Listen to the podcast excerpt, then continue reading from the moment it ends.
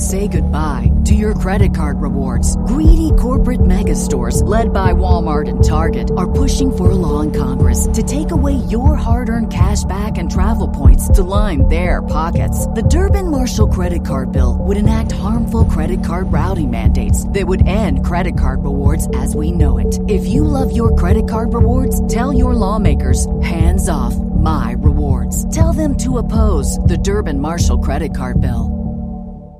Spin your passion into a business with Shopify and break sales records with the world's best converting checkout. Let's hear that one more time. The world's best converting checkout. Shopify's legendary checkout makes it easier for customers to shop on your website, across social media, and everywhere in between. Now that's music to your ears. Any way you spin it, you can be a smash hit with Shopify. Start your $1 a month trial today at shopify.com/records.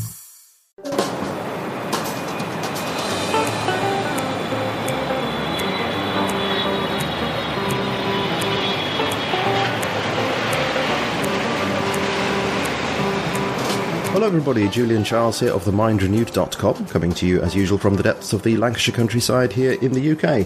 And today I am very pleased to welcome to the programme the researcher, author and activist James Roguski, who joins us to talk about the World Health Organisation and its proposed so-called pandemic treaty, or more fully the International Treaty on Pandemic Prevention, Preparedness and Response. So there you go, that's a mouthful to start with. And perhaps more importantly, the WHO's ongoing negotiations on amendments to the international health regulations. Now that can all sound terribly dull, and I suspect that's deliberate so that people will think it's dull and not notice what's going on, but it's actually very, very important for all of us. So James Roguski, welcome to TMR, and thank you very much for coming on the show. Well, thank you very much for having me. There is an awful lot to talk about, and I just would love to thank you for the opportunity. The big issue is this needs to be discussed. And unfortunately, so far, the media has only been talking about a portion of what's going on.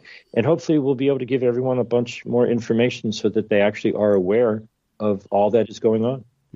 Absolutely. And you clearly are one of the main people to talk about this. You're a key researcher in the area, so I'm very pleased to have you on the programme. Now, you say that this subject doesn't tend to be covered very much by the media. Are you talking there about what's often referred to as mainstream media, or are you including the alternative media scene in that as well? Oh, I'm absolutely talking about the alternative as well. I think you've already alluded to the fact that on the surface, many people think this is very boring. When you actually get into the details, it's infuriating and invigorating and, for many people, enraging once they realize what this is. But when you watch almost all media, you get sensationalized stories that, while they may be real events, are not substantial. When an international organization and 194 delegates from all of the nations that are members of the WHO are getting together to discuss changing international law, that's a substantial issue. And to not cover it, I think, is not good by any stretch of the imagination. Absolutely. But, I can see why people perhaps shy away from it, because once you start to look into this, you find, well, it's called, what is it, a pandemic treaty, and then it's also called a convention or agreement and an instrument, and then you find there's this zero draft, and then there's a conceptual zero draft before that, and then there are all these bunch of amendments to these international health regulations with groups and subgroups and forgettable acronyms and almost Soviet-style newspeak. It's at all surprising to me that it is off-putting to people, but I've waded through some of it, so hopefully we will get somewhere with this. So anyway, as I say, we're going to be talking about the treaty and these IHR, I'll call them now, IHR proposed amendments, but we'll come to that in a moment, because I do want to ask you a little bit about yourself first. Could you tell us about your work and particularly your interest in this area in recent times? I'm 62, going to be 63 soon, and I live in California, and for a good portion of my life, I managed an herb and nutrition store, and I wrote a couple of books about health. I've always given everything away. Everything that I've ever written, including what I'm doing now, has always just been given away. I wrote a book, I think, almost 17 years ago entitled Your Doctor is a Liar. And it's more true today than it ever was. You can go to yourdoctoristheliar.com and have it for free. The point, though, is at some point during these past 3 years, I had up to 6 websites dedicated to speaking the truth about what was going on. And a year and a day ago, I got an email from my web hosting provider, and they informed me that shortly, and it did happen, it was all going to go away.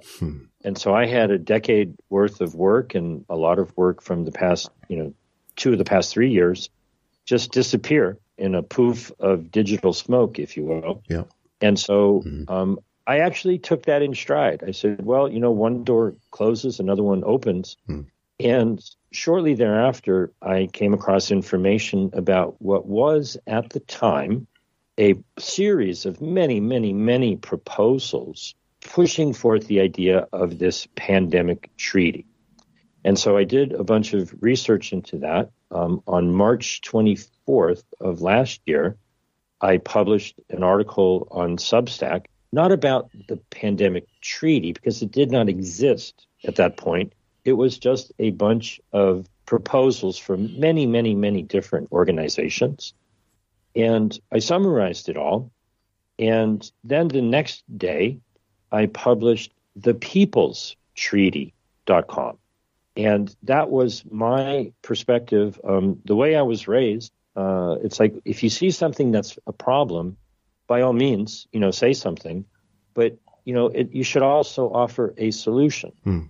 And so I figured, well, if they're taking ideas for proposed, pandemic treaties, I had some ideas. And so the People's Treaty is to help everyone understand that we have unalienable rights that for some reason we've either forgotten or we've been confused to forget them. And those rights have been abused. But if you understand what the word unalienable means, it means that even if you've accidentally or mistakenly or you've been coerced into giving up those rights, they're unalienable. At any point in time, you can come to your senses and you can say, hey, wait a minute, you can't do that. And so then something very interesting happened. Even though I had published this huge article about the pandemic treaty and then the peoplestreaty.com, 3 days later, I got dragged out of bed by some force. I can't even tell you what got me up at 4 a.m. And I went to go poking around on the internet again, which was not unusual. It's just I don't usually wake up at 4 a.m. and do that. And I was reading an article, and in the article it said, we have obtained a document. And so I'm a curious person. So I clicked on the hyperlink, and lo and behold, I found a document which was from the Biden administration through their mission in Geneva, submitted to the WHO on January 18th, 2022, last year. And it was a proposal to amend the existing international health regulations. Yeah. I started reading it, and I got a shiver down my spine because I realized what they were trying to do. And so that sets the stage for the fact that there's 2 very different things that we'll be talking about today. One is now no longer just a bunch of proposals. Now there is what they refer to as a zero draft of the proposed, we all call it the pandemic treaty. They have many names for it. I'll just call it the pandemic treaty. So there's that, which is one thing. But then there's, I think, an even more concerning issue, which the Biden administration tried to do last year, but we stopped them. But now there's a much bigger proposal to amend existing international regulations, proposed amendments to the international health regulations. As you say, it is crucial to keep in mind that there are 2 different things going on here, and certainly not forget that the amendments perhaps should be at the forefront of our minds. I just wonder whether this whole business about the treaty is a bit of a smokescreen. That's my suspicious nature, because people are always talking about the treaty, and then you find that most of the concerning things seem to be elsewhere, which is a strange experience when you start to look into it. So can I just run a few things by you to check that I've got these? Please do. Yes, let's stick with these amendments then. So these are proposed amendments that you say the US Biden administration, amendments that were proposed to the International Health Regulation. So this is the beginning of 2022. But now these... Well, actually, if I may... Yeah, go on. Sure. I'll go back a little further. Go on. Let's go back almost 200 years. Oh, right. Okay. They really started out, if you imagine a time when people did not have indoor plumbing or septic or sewage systems, you know, maybe you had an outhouse or a latrine or maybe you had a chamber pot and, you know, people just threw it out into the gutter or into the river or whatever.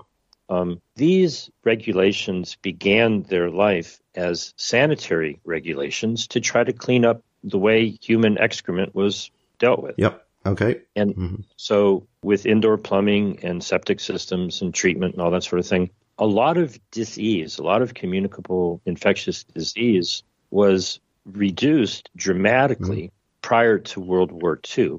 And then they started sticking needles in people and gave all the credit to the jabs when really most of the infectious problems were cleaned up due to sanitary regulations. And so those were all rolled in under the purview of the WHO when it was created after World War II. Right. Okay, so the international health regulations didn't actually start in 1969, which is what I read.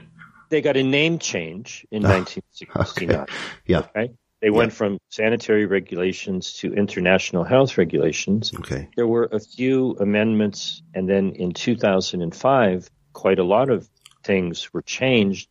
And I think, honestly, that's when the problem began, because the name International Health Regulations will immediately confuse everybody. They're not regulations about how you care for someone's health. Okay?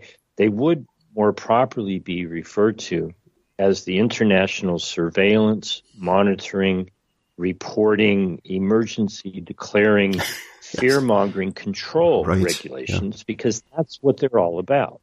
And I'm not saying that in any way other than that is what they are about. Okay, I agree with you. And having read some of this stuff as well, I share that opinion. Yes, indeed. And a year ago, I had never heard of this. I had no idea. So anybody who's hearing this for the first time, you know, I was in your shoes a year ago. Yeah. When I first started to read it, I got to Article 3, and those are the core principles behind what I'm going to call the international surveillance regulations, because that's really what they are. And the first principle states very clearly in Article 3, number 1, that the regulations shall or must be implemented with full respect for the dignity, human rights, and fundamental freedoms of people. And so a year or so ago, I was like, well, that sounds pretty good to me. That's a good start. That's a good core principle. And I'll fast forward to now. And as part of the proposed amendments to the international surveillance regulations, the delegation from India proposed crossing out that principle. Yeah. It literally has a line through implementing the regulations with full respect for the dignity, human rights, and fundamental freedoms of people. And so when I read that in mid-December, when these documents became available, I observed myself with my jaw hanging open. And I was like, that's like the fundamental principle of the document, and they would cross it out. And if I may, I'll just read that. But they've not only crossed it out, they've also substituted the ending of the sentence with something which is incredibly vague. This is Article 3 principles. The implementation of these regulations shall be, then this is the bit that's crossed out, with full respect for the dignity, human rights, and fundamental freedoms of persons. And then they substituted, the implementation of these regulations shall be based on the principles of equity, inclusivity, coherence, and in accordance with their common but differentiated responsibilities of the states' parties, taking into consideration their social and economic development. I'm not even sure what that's supposed to mean. I mean, they talk about coherence, but I'm thinking, what's all that? You know, so they got rid of this most important part of the sentence and then just substituted fluff. It's very worrying. I don't know if you have this delicacy in England, but here we call that a word salad. Yes, indeed. Now, we could go into what those words mean, but even though that statement is in the proposed amendments to the International Health Regulation, the definition for those terms shows up in the proposed pandemic treaty. Right. Isn't that interesting? Cool. And so going forward a little bit, sticking to the amendments to the regulations, the current International Surveillance or Health Regulations has 66 articles, and the proposed amendments, all told, have over 300 proposed amendments to 33 of the 66 articles. There have been proposed 6 new articles, and at the end of the 66 articles, there are currently 9 sections that they refer to as annexes. And there's proposed changes to 6 of the 9, and then the African nations of the WHO in Africa, the 47 nations of the African region proposed an entirely new Annex number 10. And so, these are substantial changes to international law. And this is the part that almost everybody has cognitive dissonance. They suffer from a great difficulty in accepting what I'm about to say. Okay. The international health regulations are international law. They are already currently legally binding. They go back almost 200 years. They were rolled into the WHO, so all nations who agreed to join the WHO agreed to these. They went through a name change. They went through amendments. All of the member nations agreed to the changes. We're now at a point where they're trying to change them again. And from Article 55 on in the existing regulations, it makes it very clear what the process is. The 194 delegates from each nation, one from each nation, meet in Geneva every May. So they'll be meeting May 21st to the 30th. And if a majority of the nations decide to adopt something, it is adopted. That's it. Just over 50%, is that right? When you say a majority? There is no signature required by a prime minister, a foreign minister, a president, a secretary of state. That's not required. There is no parliamentary approval. There is no advice and consent by 2/3 of the Senate in the United States. And this is where the biggest confusion arises, and I want to clarify it with certainty here. When people use the word treaty, especially in the United States, most Americans are aware that in the Constitution, if the United States is to adopt or approve or ratify a treaty, the Constitution says that it has to be 2/3 of the Senate. So whenever somebody hears the word treaty, they go, oh, well, boy, it's going to be awfully hard to get 2/3 of the Senate. And while that's true, the legal system in the United States has been co-opted. People need to realize, and this is the same pretty much everywhere, thousands upon tens of thousands of international agreements have been reached over the years with just a handshake or a signature, and they have not gone through the official constitutional process. Okay. And so last year, the Biden administration attempted to put forth a series of amendments. Those were completely kicked to the curb. They were not even discussed in public at last year's assembly. Illegitimately, a new set of amendments were proposed in the middle of the assembly, which broke every rule in their book, but they did it anyways. And a different group of nations, including the United States, but many other nations, submitted amendments to 5 articles. Those were adopted on May 27th of last year. And I challenge anybody to show me where a prime minister, a foreign minister, a president, a secretary of state signed off on that, or it was discussed or debated in Parliament or in the Senate. Okay, so those amendments to the international health regulations merely adopted, you know, they recorded this and it's available on video. All they did was they did all kinds of backroom negotiations. They finally got it to a point where they had their meeting in Geneva. They said, we're now discussing document, and they gave the number of the document. And they said to the delegations, are there any objections? And they waited 10 seconds or so. And then they said, fine, we've adopted this document. And they banged the gavel, and they all gave themselves the weirdest round of applause. It was one of the most surreal things I've ever seen. And it then became international law. And, you know, we're cut out of the process. Yeah. We're not being given any say in the changing of international law. Yes. And that's what I'm trying to bring awareness to. And I appreciate your giving me the opportunity. On the positive side, however, those amendments as they stood were not fully accepted, were they, in May 2022? You say there were nations that did reject what was being suggested there. Well, I'll clarify. I think you said that... Well, didn't you say that your work in bringing awareness to this was actually... You were partly instrumental in bringing that about. Is that right? Yes and no. Yes and no. Okay. So as to not confuse people, okay, last year there were competing submissions, okay? The United States submitted proposed amendments. Russia apparently submitted proposed amendments, but they were never made public. I didn't get a hold of them until this December. Both of those submissions were not ever publicly discussed. In the middle of the assembly, which violates the rule that says they have to be submitted 4 months in advance.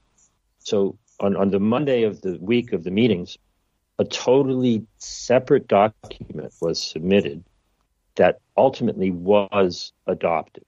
And it made some minor changes, and it actually gave a little bit more power to the individual nations to expressed their reservations about future amendments, and it changed the time period. So I think it was absolutely, completely, and totally illegitimate. It broke their rules, but they don't really seem to care about their rules if they don't want to. And so it was adopted. Now, I'm a little disappointed because I got the impression that there was more of a wholesale rejection, and that the BRICS nations, on the whole, were not happy. And I was thinking, I was going to ask you the question: do you think this trajectory of being not happy with the amendments could even lead to the BRICS nations and perhaps Iran as well sort of pulling out of the whole thing? I don't know. This is complicated, right? And so I'll do my best to explain it clearly to people because, quite frankly, it reads like a soap opera. And I published an article about this at the end of May last year called We Won, because we did.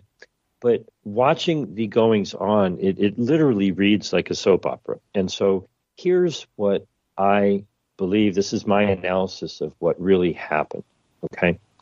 Yes, we raised awareness about what the Biden administration was doing, but I think more importantly, if people are familiar with the concept of the carrot versus the stick, okay, incentives versus giving, you know, a beating, okay, what really happened was the Biden administration's proposed amendments were all stick and no carrot. They were giving more power and more control to the WHO. And I believe that the African nations and many others looked at it and said, well, wait a minute, what's in it for us? Exactly. And so they rejected it not because they were inherently opposed to giving more power to the WHO, right? But the plot dramatically thickens. I mean, it really does read like a soap opera. In mid-May, I published an article that was encouraging people in the United States to submit emails to congressmen to get them to speak out against it. And many, many tens of thousands of people submitted emails, and many of those people forwarded the response emails that they received from their members of Congress. And the members of Congress gave us evidence of that which I suspected, which clearly documented that the amendments, the writing of the amendments, even though it was submitted by the Biden administration, was begun under the Trump administration. And the letters that we received were from Republicans who were supporting Biden's proposal to give more power and authority to the WHO. Republicans were supporting Biden's proposal because it was begun by Trump. And that just made people's heads explode, because you realize here in the United States, we really don't have two parties. No. Okay. They're all working on an agenda that has no connection to what the people actually want. And I suspect that's the same in many countries, you know, regardless of how many parties there are. The agenda behind all of them is very similar. It's becoming increasingly obvious here. It's been obvious for a long time, but increasingly obvious. And so a lot of people feel they have zero choice now at the ballot box, just different flavors of the same thing, you know. Right. So now what we're dealing with are, at the Assembly last May 2022, one of the documents that was adopted created what's called a working group for amendments to the International Health Regulations, WGIHR, and they set up a process by which all nations were encouraged to submit proposed amendments by September 30th. And so 14 nations did so. I don't know what has happened to Japan's submission. It's listed, but it's unavailable. Two nations submitted a little bit late. The Republic of Korea and Malaysia submitted their documents a little bit late. So there's a total of 16, minus the missing one from Japan. And so in October, myself, two people from the United Kingdom, one from Canada, Finland, South Africa, Australia, and New Zealand, we all submitted in our relative countries freedom of information requests. And I must say, the response from the United Kingdom was the most entertaining. Essentially, they said, yeah, we have the documents you requested, but we're not going to give them to you. Okay. Mm-hmm. And what do they cite? National security, by any chance? Oh, you're either psychic or you've been down this path before. Right. Exactly. Mm. And so they didn't want to harm their relations with the other member nations by revealing that which was given in confidence. Okay. Or something to that effect. I got a complete runaround from the United States government, both the State Department and the Health Department. Long story short, they had their first meeting in mid-November, but at the beginning of October, the Director General, Tedros Ghebreyesus of the WHO, created a International Health Regulations Review Committee.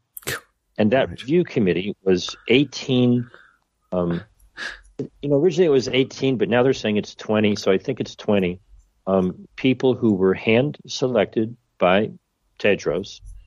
They do not represent, or they did not represent, any nation. They represented only themselves in their expert capacity, and they met in October, November, December, and January, and they took the 197 pages of submissions from the many countries, and they condensed it into a 46-page document, which was just sort of the meat, the substance of the change.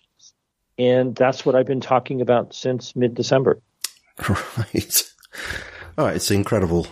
All these committees and delegates and all the rest of it is just incredibly difficult to keep your mind on, which I think is part of the point. Let's try to pin some of this down so that people can really get their minds around some of these concerns.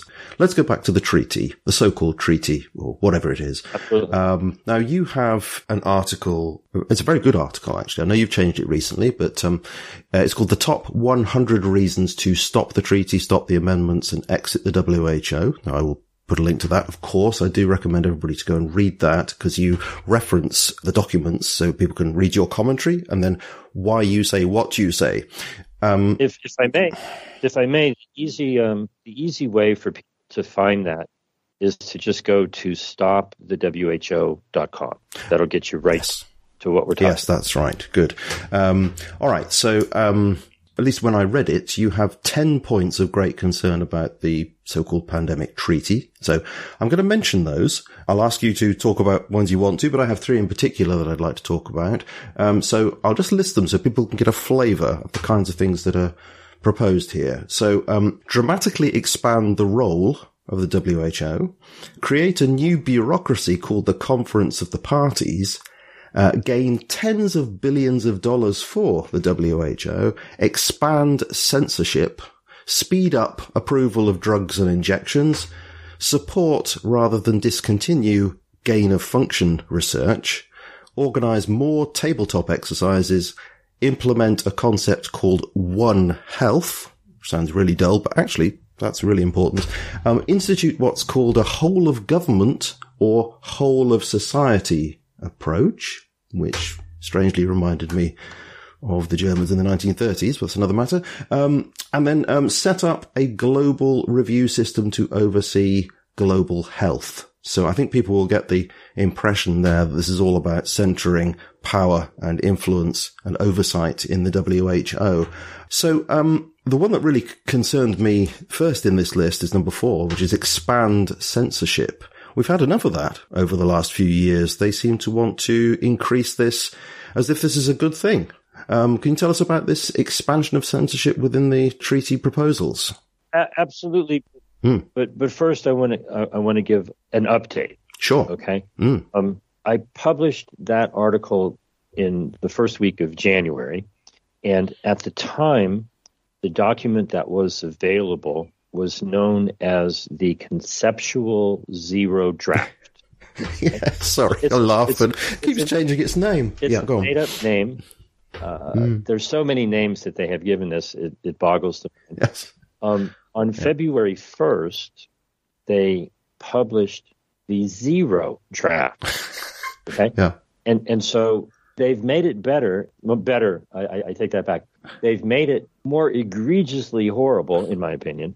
Okay. Right. So hold on. There's also a Zero Draft CA+, okay. Whatever that is. Well, all right. I wasn't going to go there, but I'll go into the details so people understand. In the WHO Constitution, which is what nations agreed to back in 1940, whatever, in Articles 19, 20, 21, 22, and 23, in 19 and 20, it talks about how the WHO can adopt conventions or agreements. So that's where the CA comes from. Right? Okay. Now, in 2003, the WHO and the World Health Assembly got together and they adopted the Framework Convention for the Control of Tobacco Products. Most people have no idea. Didn't get run through the Senate or Parliament, most likely prime ministers or presidents or diplomats, whatever, just signed off on it, and it's part of international law. It's a framework convention. Most people think of it as a treaty. It's an agreement, whatever you want to call it. Mm-hmm. Well, the other one I've heard of is the Climate Change Framework Convention. So it's that model, presumably. You've got the idea. Fantastic. And so under Articles 19 and 20 of the WHO Constitution, they can have nations agree to legally binding conventions or agreements. In Articles 21 and 22, they can have nations agree to legally binding what they call other international instruments, II. Mm-hmm. Okay? Those are the regulations that we're talking about. The international health regulations fall under that category. Okay. Now, they originally were calling this the CAII, Convention, Agreement, or Other International Instrument. Then they decided to change it to CA+. So they call it... I'm sorry. I know I shouldn't laugh, but oh dear. Yeah. You got to let me get to the punchline, okay? Sorry, so they now call it the WHO CA+, So I just call it the hookah plus because they're smoking something they think we're going to fall for. Okay. So just remember hookah plus if you don't want to call it the pandemic treaty. But here's the most important point. It's not an amendment to existing regulations. It's an attempt to create an entirely new international agreement. And that goes through a different process. And many people would argue that there's a lot of overlap between the two processes. They have two separate negotiating groups. One is called the Working Group for Amending the International Health Regulations, and the group that's working on the treaty is called the International Negotiating Body, the INB. And so we mostly have been talking about the amendments, so let's dig into the treaty. As you wish. What would you like to talk about? Okay. What they're doing? I will do that actually. I wanted to ask you before we do that. You keep on talking about legally binding. I suppose what I'm really asking is what legally binding really means. Certainly, Will Jones, Dr. Will Jones, who writes here in the Daily Skeptic, says that he's not convinced that legally binding will actually compel states to obey the WHO. It's not clear to me what he thinks legally binding means in that case, but he does think that it won't compel obedience. So I'm wondering what you think of that. I mean, the only thing that comes to my mind is it could he be thinking something like, well, it's legally binding in the sense that nations need to take very seriously the recommendation, will have to take very seriously the provisions of a treaty like this, you know, show that they've given the paperwork to the right officials and set up the right conduits of policy, etc. You see what I mean? That it could be legally binding to do that sort of thing with it necessarily resulting in policy having the absolute effect at the end of the line. I don't know. in the rabbit hole, in the network that is the rabbit hole of the WHO, this topic is a cavern. Yep. It's a very, very interesting topic of discussion. Mm. Okay. Let's agree to spend a certain amount of time on it, but let's not get stuck in this cavern because... No. Sorry to interrupt, but in a sense, you've answered the question because the second part of what he said was that he's most concerned that these, particularly the IHR amendments, what they will do will be to reinforce, well, you know, whether they're legally binding or not, you know, you can argue till the cows come home, as we say here, as to whether that's true or not or how that's true. But what they will do is to reinforce what he calls something like the disastrous lockdown mask injection paradigm that we've had and bake that into the global bureaucracy and into how government responds and the structures, you know. I'll try to address this question head on, okay? Okay. But it's a question we could probably discuss for half a day. Yes. Okay. Yeah. Mm-hmm. There are so many details to this. I welcome the opportunity for anybody who wants to discuss it. And I actually have a Zoom meeting that I do twice a day in the United States. So at 8 p.m. every day, 8 p.m. England time, okay, noon my time here in California, I have a Zoom that everyone is encouraged to attend. And so if you go to stopthewho.com, you're more than welcome to continue this discussion. So let me try to give it the short version. Mm. The WHO, the United States government, I'm sure you could find it on every nation's website. They clearly say that they all agree that the international health regulations are legally binding. And what that essentially means is if you sign a contract, if you agree to something, you are bound to adhere to the agreement to which you've agreed. And so the arguments about legal and lawful and treaties and ratification, we could go on for days, okay? So there's theory, but then there is the reality of, you know, as they say, the rubber hitting the road, right? Mm. Every nation and the WHO and almost anybody can point to where it says the international health regulations are currently legally binding. Now, the current international health regulations don't make very many demands of the nations. So they're legally bound to something that's not that difficult to comply with. Mm. They're obligated to have a focal point. You know, essentially an office, somebody holds that office, and if there's an emergency, if there was a leak of radiation, if there was a chemical spill, they're obligated to inform the WHO that there's a problem. So the international surveillance regulations, now it becomes clear, if something's happening, you've got an outbreak of, some disease or whatever, there is an obligation to keep an eye, to surveil what's going on in your country, to have a point person who notifies the WHO, and, to work together and cooperate with other nations, to deal with the problem. They have reports that they have to file.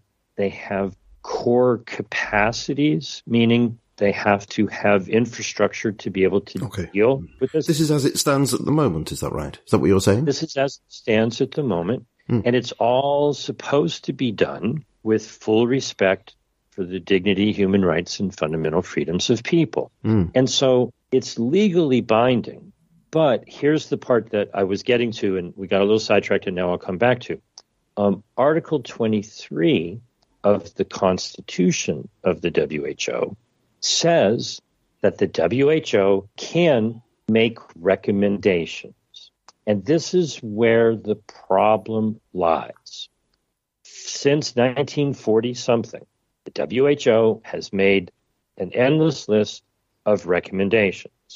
If you go to Article 1, the definition of the term temporary recommendation or standing recommendation, they're both defined as non-binding advice. And I think everybody understands that a recommendation is non-binding advice. It says in a document that's binding that the recommendations made by the WHO are non-binding. There are things that the nations are obligated to do, but following the WHO's recommendations is not binding. That is what they are seeking to change. They're striking out those words specifically, aren't they, over and again? They're striking out in the definition of the terms temporary and standing recommendations, crossing out the phrase non-binding, but coupled with other amendments to Article 42. Article 42 would be changed if these proposed amendments were to go through, and many other articles use the word shall. Okay? I mean, at the very least, they're normalizing the understanding within global bureaucracy that they do have power and shall be obeyed. Whatever the legal situation, they're normalizing that, aren't they, by changing the language? Well, I don't think I would use the word normalizing it. They are dramatically altering the balance of power. And so I have, for the whole year that I've been talking about this, referred to the WHO as the World Hypnosis Organization, because that's quite frankly, coupled with propaganda, right? I'll give you a real-life example. Almost a year ago, maybe now, we had ordered something, and it was delivered not to the home, but a couple of blocks up the street to a package pickup center. And so we got an email that it was there, and my girlfriend pointed the email out to me because she knew it would get me riled up. At the bottom, it had suggestions about when you go to pick it up, you should wear a mask and you should social distance and all that. And it linked to the WHO. Okay, so their tentacles go so far as to show up in an email for me here in California to go pick up a package. Well, she knew that I would get a chuckle out of it because it's like, well, that's a nice recommendation, but you can't make me do anything. Most people would read that and go, oh, I must comply. Now, what they're seeking to change is within the legally binding international health regulations. They want to change the definition of a non-binding recommendation to a binding decree. Yeah, and we could argue, we could go back and forth about what that means, but what is clear to me is that they're asking for a vast amount of money to create and to bolster an infrastructure that will at least create this popular illusion that they are in control. And if everybody buys into that illusion, well, then they will have that power, which is, of course, so important. What you're doing is to burst the bubble of that. That's where we are. Where we are now, and it appears that they've grown tired of relying on propaganda and hypnosis, and they want to literally change the regulations so that the law gives them the authority to command people as opposed to making suggestions. Okay, right. They've been making suggestions, which is hypnosis. Yeah, they've been making suggestions that the media presents as gospel. Many people have fallen for it. People who are not subject to that hypnotic spell have pushed back, and we clearly know that they do not have legally binding authority over our lives. They are seeking, with our compliance and our silence, to have delegates from around the world be bribed and coerced into handing over legal authority. They wouldn't be changing these regulations if they had the authority. They're seeking to change international law to give themselves that authority. And I simply say no. I agree. I say no as well. Yeah. Okay, let's talk about those three things at least that I brought up. Let's start with expanding censorship. Now, we've already had more than enough of that kind of thing on various media platforms, YouTube being perhaps the most famous, where you run the risk of your video being removed or your channel deleted if you're saying anything that runs counter to the infallible wisdom of the WHO. That is, even if you're a medical professional.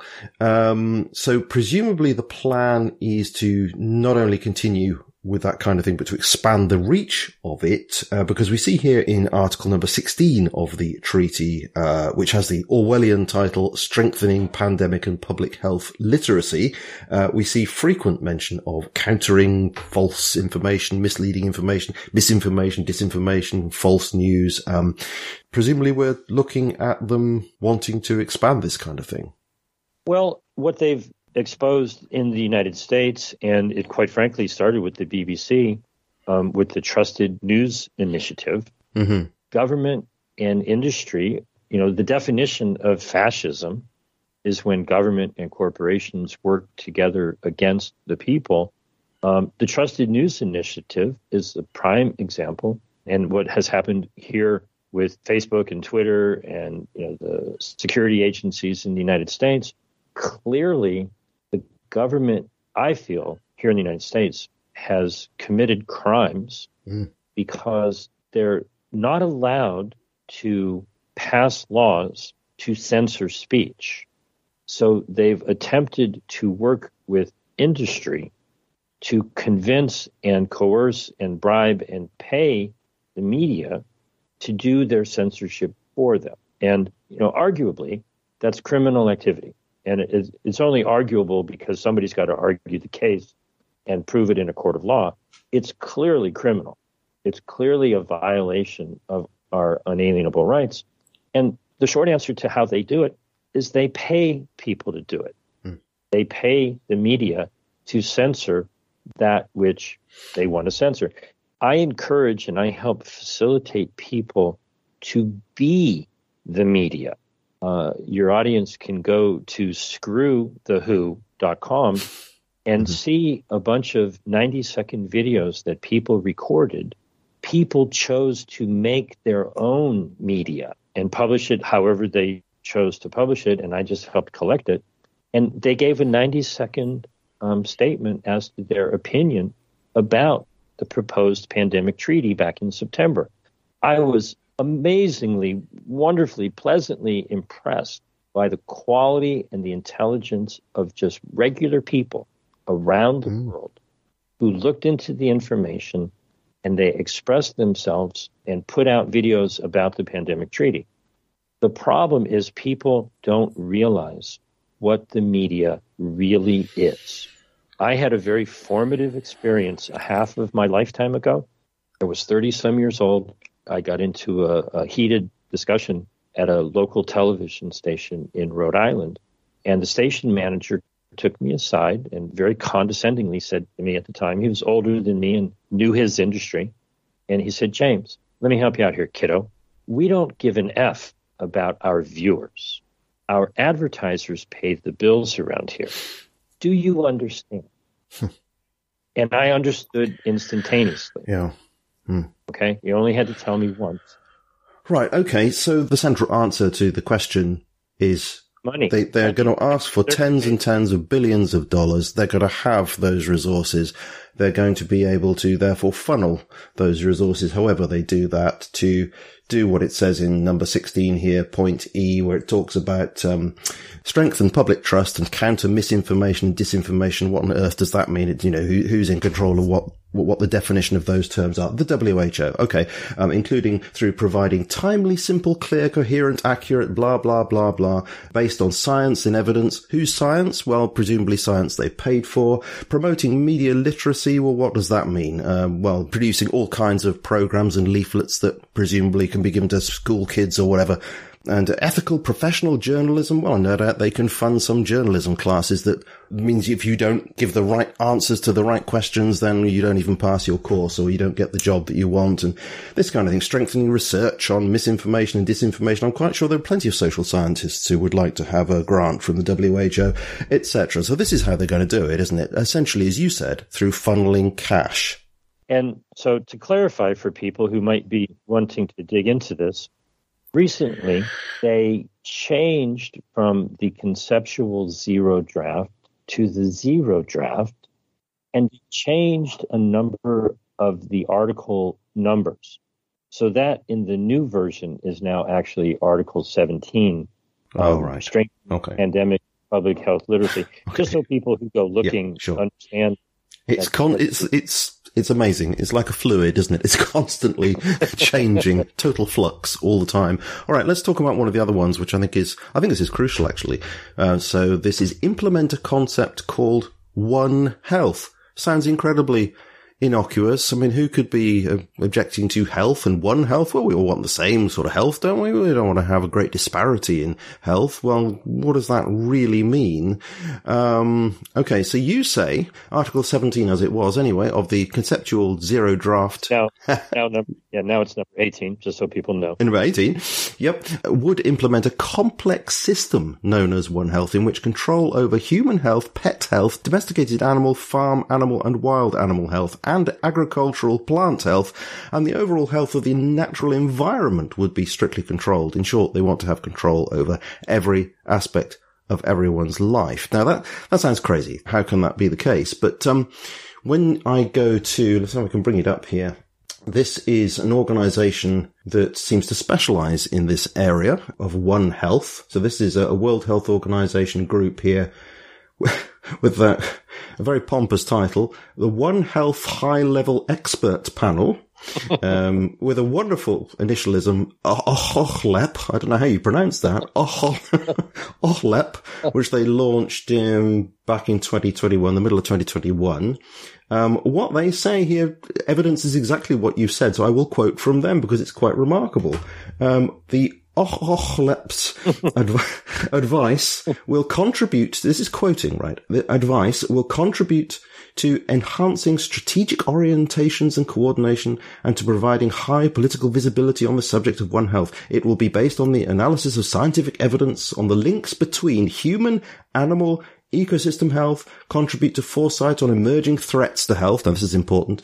It will improve a common and better understanding of the impacts of food systems, including agriculture, livestock farming and trade, wildlife hunting and trade, aquaculture, animal products processing, handling, distribution and consumer practices, as well as ecological and environmental factors that may be contributing to zoonotic disease, emergence, re-emergence and spillover events. Now, what I've got from reading that is that they want to embrace everything they can, really, that can be even slightly plausibly connected to the idea of viruses and variants of concern arising naturally. So this ignores the probability, in my view anyway, that SARS-CoV-2 jumped out of a lab somewhere for whatever reason. Ignoring that completely, going with the narrative that, yes, this is all to do with zoonotic origin, etc. It's a natural origin thing, and we must do everything we can to make sure that that sort of thing doesn't happen again. And so, therefore, we need to control pretty much everything we can to make sure that doesn't happen. Now, whether that's really in order to make sure that it doesn't happen when the chances are that didn't happen anyway, but rather this is an excuse. I see it as an excuse to try to get your tentacles into as much as you possibly can. And that's pretty frightening. They could use this whole COVID-19 paradigm that we've been through for the last 3 years as an excuse to get the tentacles into as much as possible. Am I reading that right? Allow me to completely agree with you, because I do, mm-hmm. But to go further and point out what actually just happened, okay? What just happened is you just hypnotized everybody who was listening to this with a word salad, mm-hmm. okay, that you were, you know, these are their words. Mm-hmm. They use the language. It's English, but it's strung together in a way that makes people just fall asleep. And absolutely. And you know, if I could snap my fingers, okay, everybody, come back. And you're right. This is right at the top of the show. This is why people aren't talking about it. And I get that. Right. I was quite nervous about doing this because I was thinking, where are we going to go with this? You know, it's a spider's web of word salad, as you say. People are going to be switching off, but I don't care because it's so important that we need to talk about it anyway. So switching off, people's subconscious minds have been programmed. And so what they do in their meetings, what they do with their language is they just keep repeating English words that they've redefined, like equity and inclusivity and common but differentiated responsibilities and capabilities. And the words soak in, and people subconsciously hear the words over and over, and your subconscious accepts them, even if consciously you go, what are you talking about? Yeah, I didn't wish to fall into the trap of using their words and creating a hypnosis, but I had to say that paragraph because I was trying to indicate the breadth of what they're trying to embrace in this idea. And so here's the point of it. The only way I could do it is to read what they say. Otherwise, somebody could say, you're making it up, you see. It's very good that you did. And let me give people a clue as to how it's done, even more so. They have 4 words that they repeat ad nauseum, okay? And it's right in the first paragraph of the One Health thing in the new version, Article 18. The parties recognizing that the majority of emerging infectious diseases and pandemics are caused by zoonotic pathogens. Yep. Okay? Yeah. No, they're not. Mm. No, they're not. And so then it says commit in the context of pandemic prevention, preparedness, response, and recovery of health systems. Okay? Yep. So that is kind of like their mantra. Yep. Everything's caused by animal diseases. Yep. And we have to prevent, prepare, respond, and recover our health systems. They repeat it, and they repeat it, and they repeat it, and they repeat it. It soaks into their minds, and they repeat it like an automaton because it's in their subconscious. Mm. They don't really think about what that means, and so they just keep repeating it. Well, and so you have to be aware that that's how they operate. Yes, and it's quite cult-like in some ways. I noticed this with Tedros had this to do exactly with this. There's this phrase, I don't know where I read it, but it's from him, where he says, we are one world, we have one health, we are one WHO. Yes. And I thought that's like a mantra. We are one world. We have one health. We are one WHO, you know? And it's a mindless PR slogan, but it's so quasi-religious, you know, this like a one-ism sort of thing going on there. Quite disturbing. So it doesn't surprise me at all that the language in that text that I just read is functioning a little bit in the same way. One of the things that technology can give you is you can take these documents and find a website that will do a word search.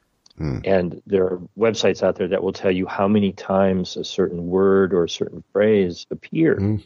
And, you know, these phrases are used hundreds of times in these documents, and they fail to define them. Well, they're sort of virtue signaling, aren't they, in some ways, a lot of these things? The word inclusive, you chuck it in there, it must be nice. Sustainable development, you chuck that in, well, it must be good, you know. It's that sort of thing is going on a lot, isn't it? The first half or so, maybe the first third of the quote-unquote zero draft of the pandemic treaty document is all nice and flowery and wonderful and health and sovereignty and equity and inclusiveness and all this sort of thing. And you read that and you realize that's the indoctrination program, right? Then you actually get into where they want to control your life. They added in the zero draft something called PABS. It's the Pathogen Access and Benefits System. It's in Article 10 now, the WHO Pathogen Access and Benefit Sharing System. Okay, they want all of the nations around the world to send all of their pathogens to their laboratory so that they have access, which really means control.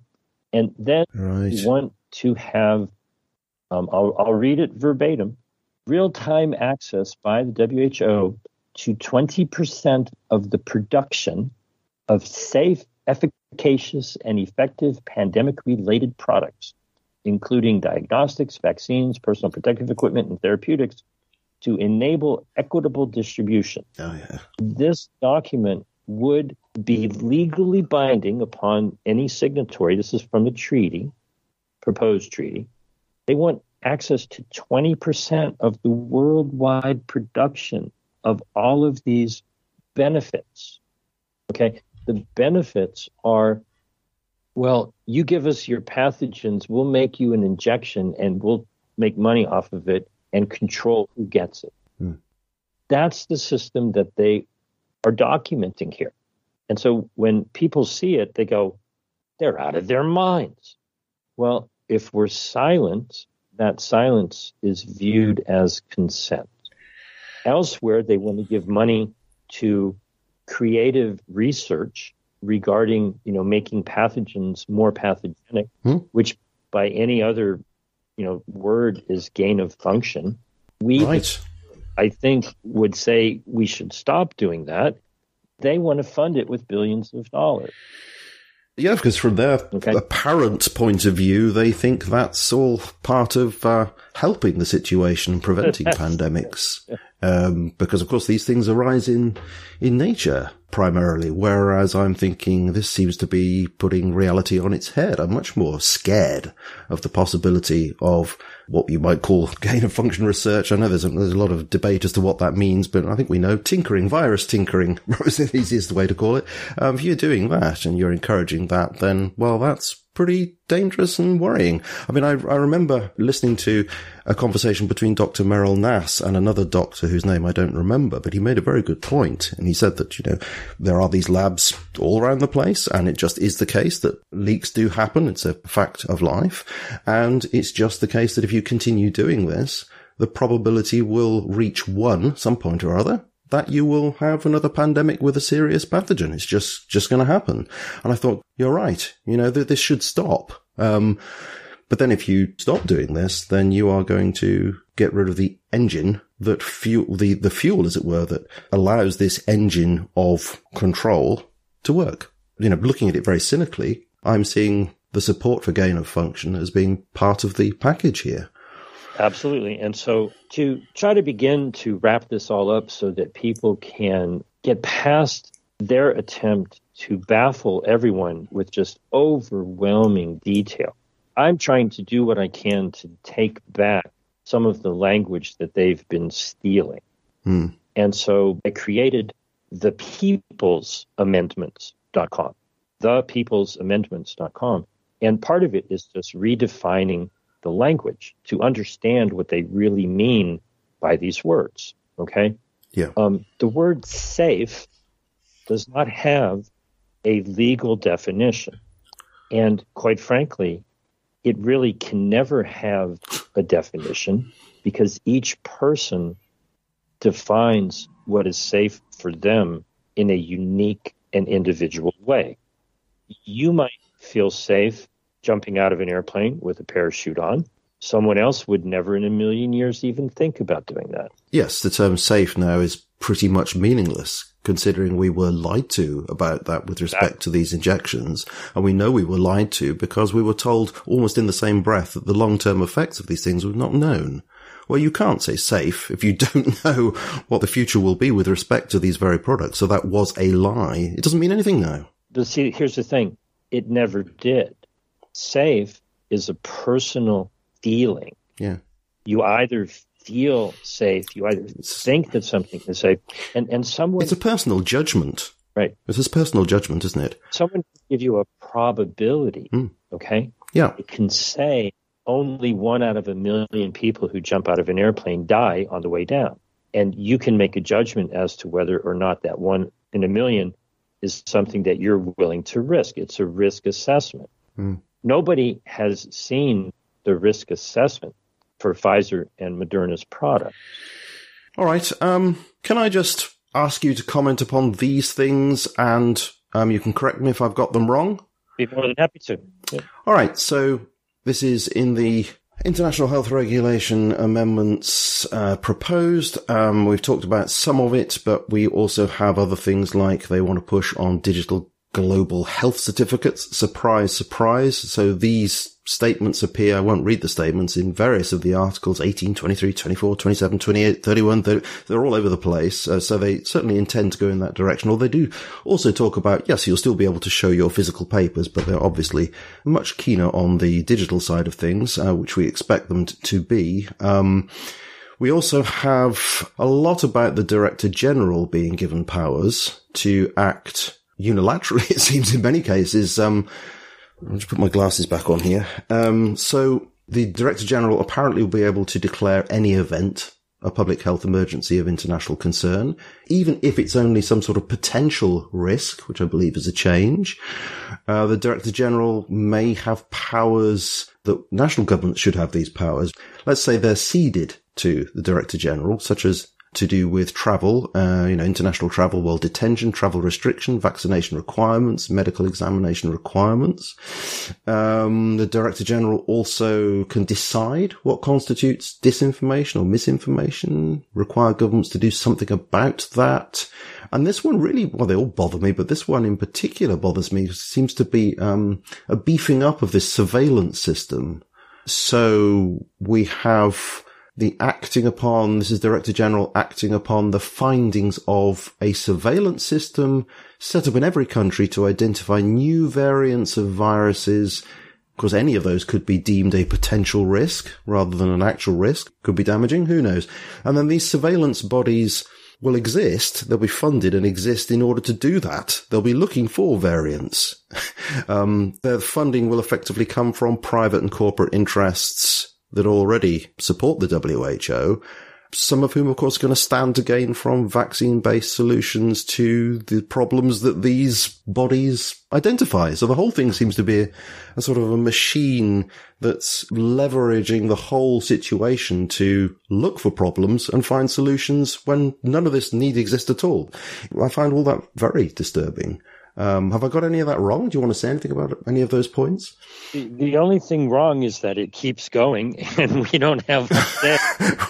Right. Yeah. Let me try to put it into perspective, because as difficult as these documents are to parse through and to stop yourself from falling asleep while you're reading them, there's actually a bigger issue. What is not being discussed? They are coming from the premise that the way to keep people healthy is to lock them down and keep them away from each other. There has been no discussion about why were there 16 times as many deaths in North and South America as in Africa. And it's almost 30 times per capita in Europe. Why is it that the nations in Africa survived this past 3 years actually quite well? There's no discussion of, you know, what is it that they advised that the nations in Europe and North and South America did that was horribly disastrous, rather than actually have, you know, and I hate to use the word, but it's the right word, rather than have a post-mortem analysis or a mea culpa, what did we do wrong? How could we do better? They actually had a meeting on September 21st. It was called an informal focused consultation. And the WHO asked their experts, well, you know, in order to require nations to be better prepared for the next problem, what metrics could we enforce? And the experts said, we have no idea. You would have thought back in 2020 that northern Italy and Spain and Portugal and Germany and the UK and the United States, with all their money, all their technology, all their medical establishment, that they should have been quite well prepared. They had all the money in the world. Okay, the United States can make all the money they want. It's not for lack of preparedness. It's for very wrong decisions, very wrong treatment choices. And lockdowns didn't work.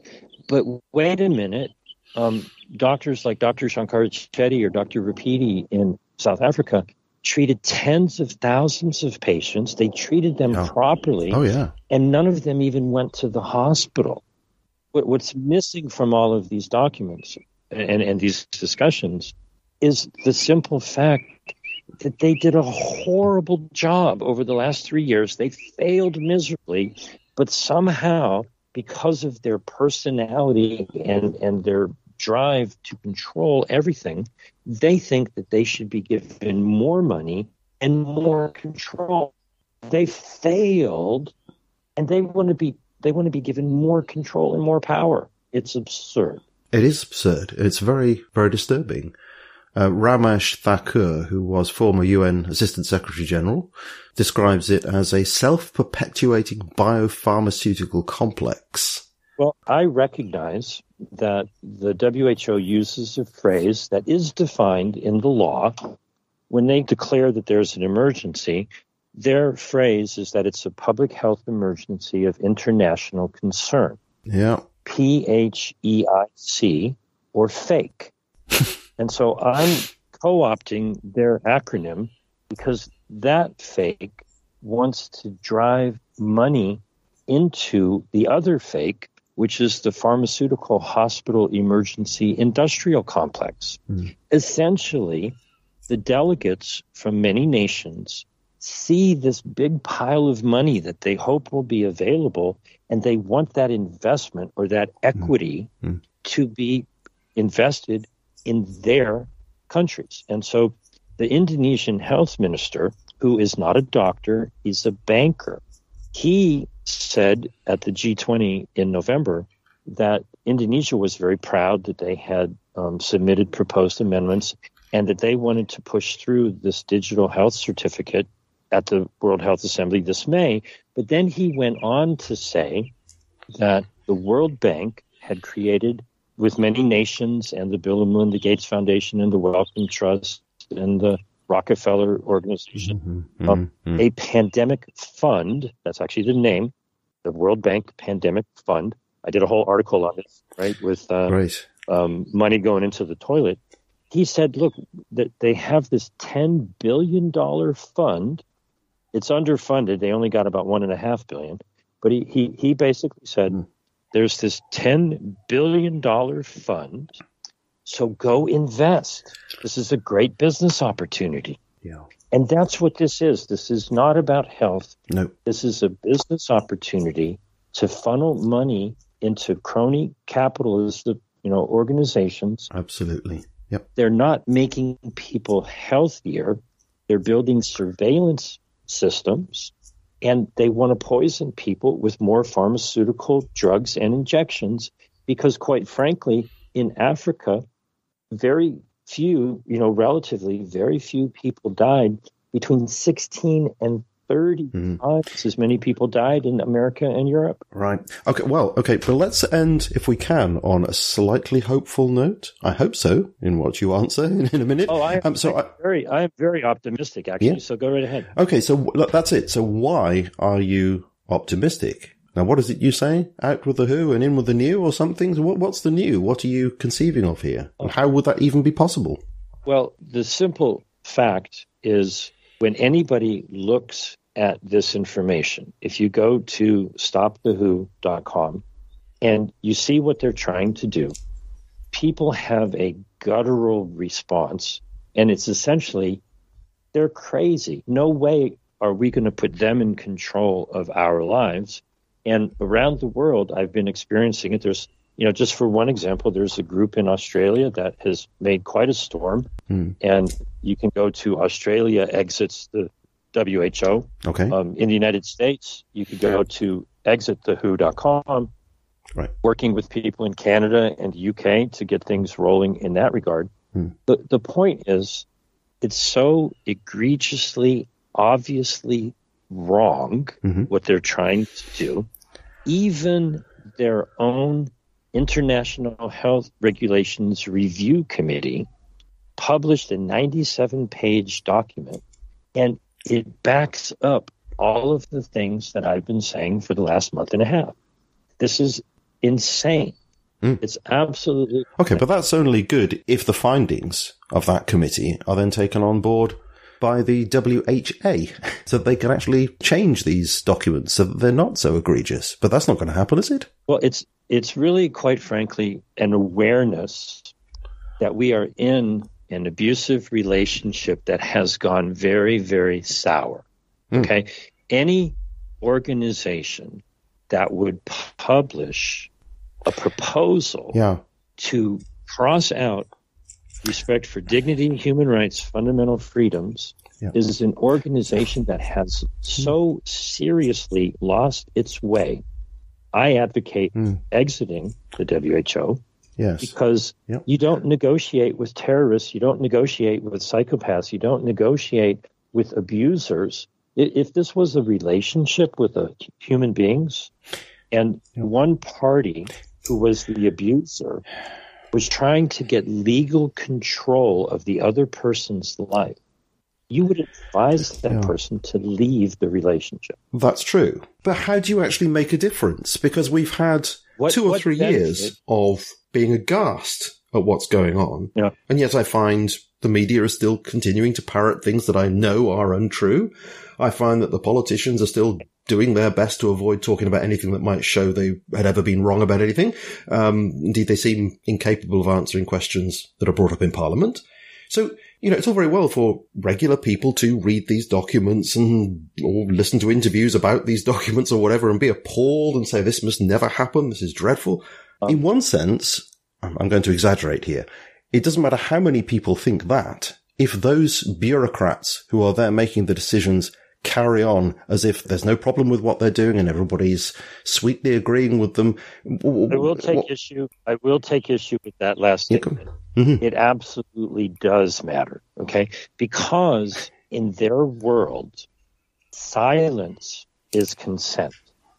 And so over the past 3 years, people did what they have done, whatever it may be.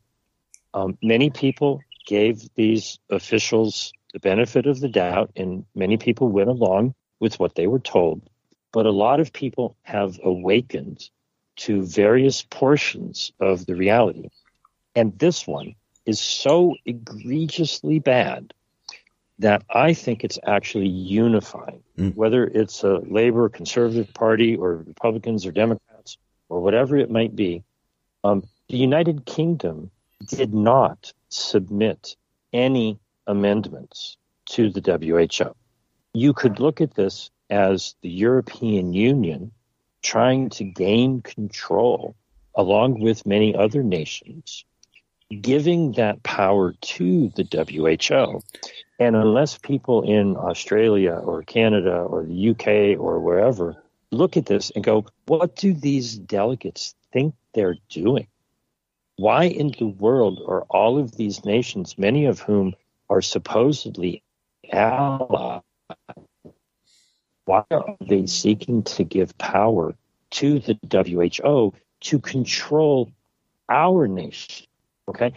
So you're saying that if enough people become aware of this and talk about it and create a hoo-ha about it, however they might do that, you're saying that these delegates, these bureaucrats, they will take notice and they'll give up on this, or they'll reword this, or that they'll actually be responsive to public opinion? Is that what you're saying? They only can be responsive to people who speak what they want. Silence is always seen as consent. Okay. And so when we are silent, when we don't say no, it's a very simple thing with anybody. If what you feel is no, if you don't say no, how in the world is the other person going to know what you feel? Well, true. That's not quite the same, though, is it? I agree. If you don't say, then somebody won't know. But it's not the same as saying, if you say no, they will therefore take notice of what you said. Those are actually two different things. And what I'm advocating is not that people think that it's one person against, the administration, or one person against, this global attempt. They are very, very few in number. Okay. And they have been seeking to do this in silence. They tried last year to keep it hidden. They published the document on April 12th after it was submitted on January 18th. They kept it hidden for 3 months. This is now exposed. The genie is not going to go back into the bottle. They cannot hide this. And so each and every person, I encourage, get out your camera, get out your computer, take a video of yourself, or an audio, or written, or however you care to speak your mind. Go to stopthewho.com, get informed. I do a daily Zoom. You can ask questions. I'll try to answer everybody's questions. What we did back in September, you can go to screwthewho.com, and you can see what your fellow human beings around the world had to say back in September. Speak your mind. Say what you want to say. If you think these are all wonderful ideas, well, bless you. Say so if that's what you believe. But I think anybody who looks at this will start speaking very powerfully.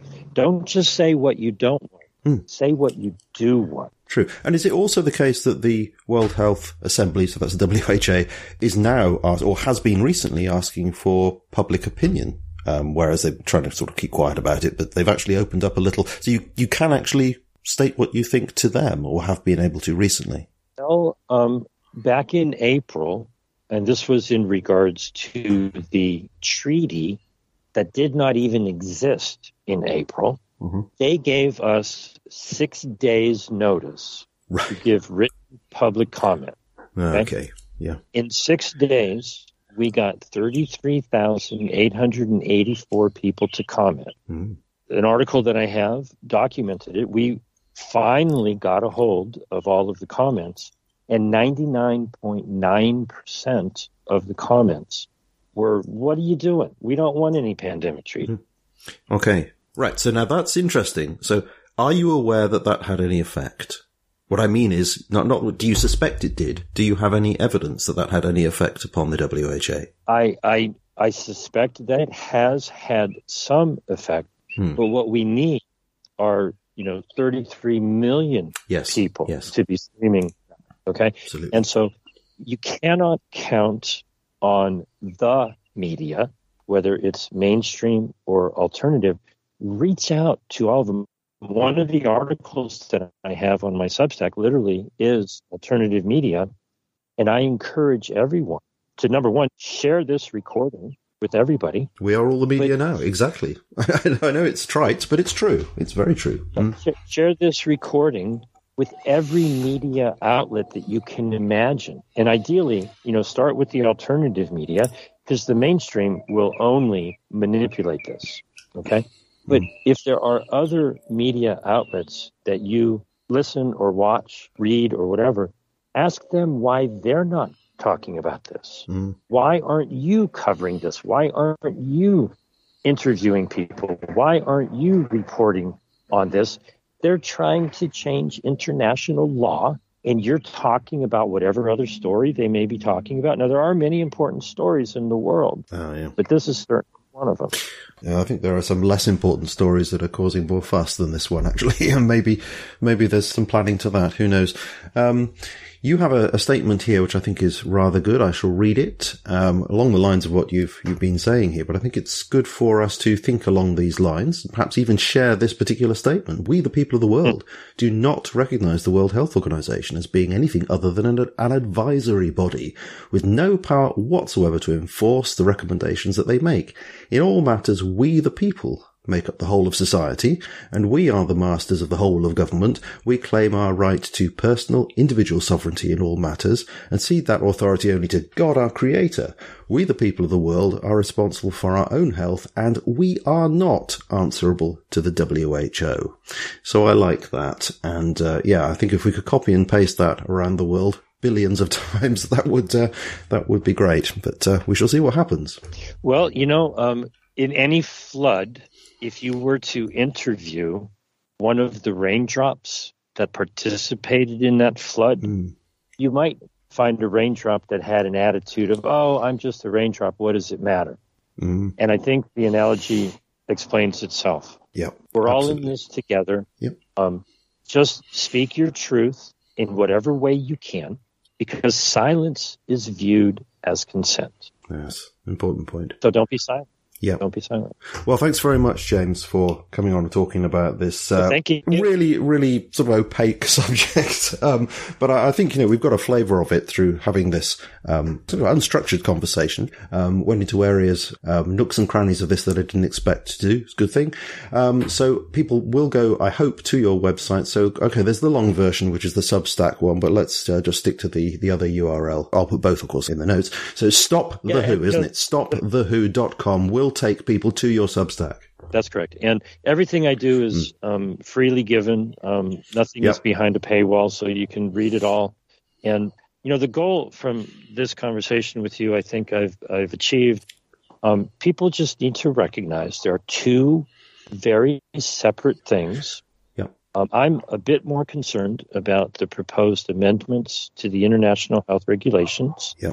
But there's also the talk of what most people call the pandemic treaty, and it's essentially they're attempting to change international law in two separate ways, and they've been doing it so far really without the voice of the people. So speak your mind, learn what's there, speak your mind about what you've learned, and do not be silent, because that would be seen as consent. And we are the ones who have the authority over our lives. They did a lousy job over these past 3 years. I do not see any justification whatsoever to giving them more legally binding authority, power, control, or money.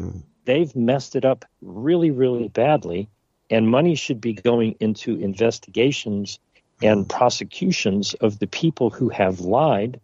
And until that happens, there's no reason whatsoever to give the people who contributed to this problem more power over us. We need to take that power back. Absolutely agree. Thank you, James Roguski, for coming on to talk about this. It's been great to speak to you, and maybe one day we'll speak again, see how things are going. I hope so. Thank you very much. I hope so. It's been a pleasure. Thank you. Show notes for this program can be found at The Mind Renewed at theMindRenewed.com. Podcast music by the brilliant Anthony Rajakov, attribution non-commercial share alike 4.0 international. You have been listening to me, Julian Charles, and my guest, James Roguski, and I very much look forward to speaking to you again in the near future.